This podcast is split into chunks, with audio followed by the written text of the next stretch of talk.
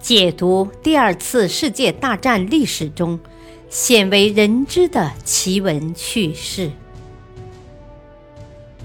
全景二战系列之《二战秘闻》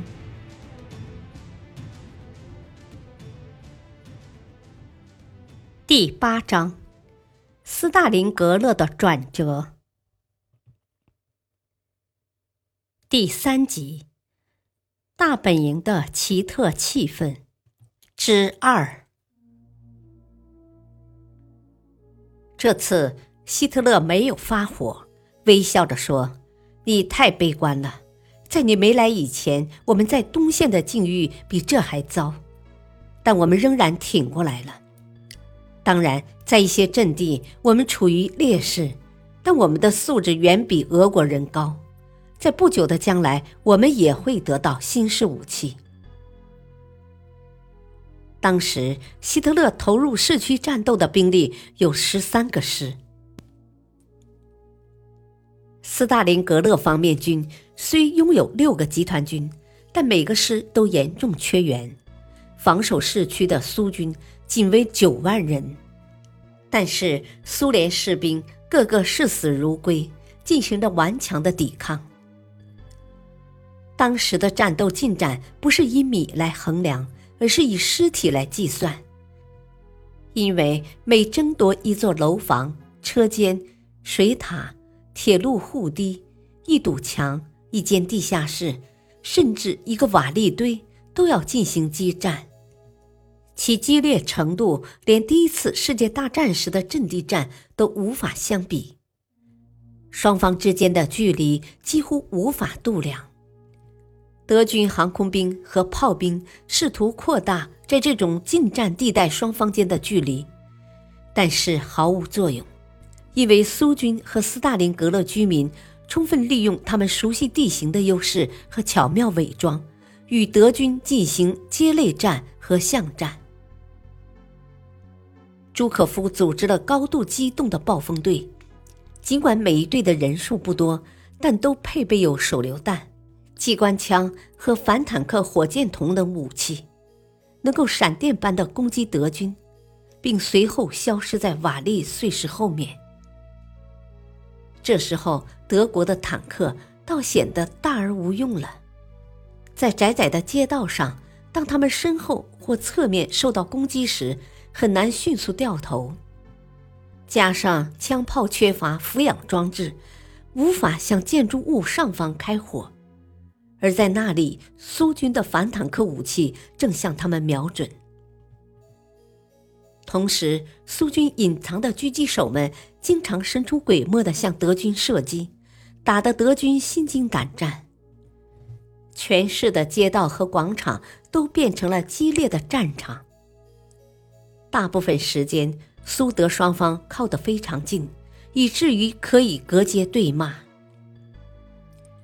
有时候，一个战斗连续几天都围绕着有着战略意义的建筑展开。经常出现战斗前阵地还在自己手里，战斗后已属于对方接管的情况。第一火车站在一周之内曾经是三次易手。战斗的残酷可想而知，瓦砾废墟上横七竖八的躺满了丢弃的尸体。十月中旬，恼羞成怒的德军向斯大林格勒发动了更为猛烈的进攻。五个德军步兵师和两个装甲师沿着五千米宽的战线展开，投入战斗。十月十四日，德军空军出动了约三千架次飞机，不间断地对红军部队进行轰炸和扫射。当日午夜。德军将吉尔任斯基拖拉机厂包围起来，在车间里进行的战斗残酷而激烈，沿着拖拉机厂的墙边就留下了几千具德军的尸体，而红军的损失也非常严重。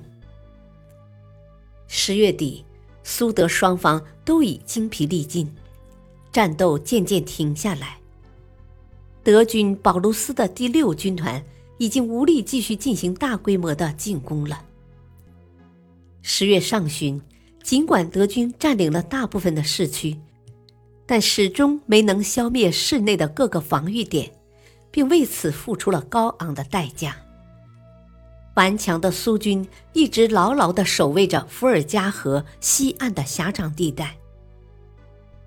尽管德军损失了近七十万人和大量的武器装备，但始终未能完全占领斯大林格勒。就在双方进行激烈的市区争夺战期间，苏军最高统帅部在九月中旬就已经制定出了斯大林格勒战役的反攻计划。并开始积极准备。根据计划，苏军参加反攻的有斯大林格勒方面军、顿河方面军和新组建的西南方面军，总共一百一十万人，配有新式的 T 三十四坦克和威力强大的卡秋莎火箭炮。当时，德国 B 集团军群虽然也集结了八十个师。近一百万人，但两翼兵力较弱。掩护德军南翼的是罗马尼亚第四集团军，掩护德军北翼的是罗马尼亚第三集团军、意大利第八集团军和匈牙利第二集团军。这些仆从国军队装备较差，战斗力也较弱，因此总的来说。苏军在兵员、大炮和坦克的数量方面都占有优势。十一月十三日，斯大林签发了大规模反攻命令。十一月十九日早晨，隆隆的炮声揭开了西南方面军、顿河方面军和斯大林格勒方面军反攻的序幕。苏军新装备的一千两百五十台卡秋莎火箭炮，一次就可发射一万发火箭弹。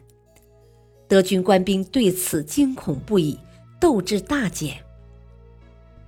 在上午九时前，炮火转向德军防御纵深，苏军步兵在支援的坦克和炮兵的协同下，开始了进攻。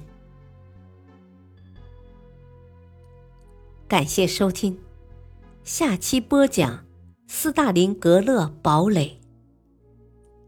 敬请收听，再会。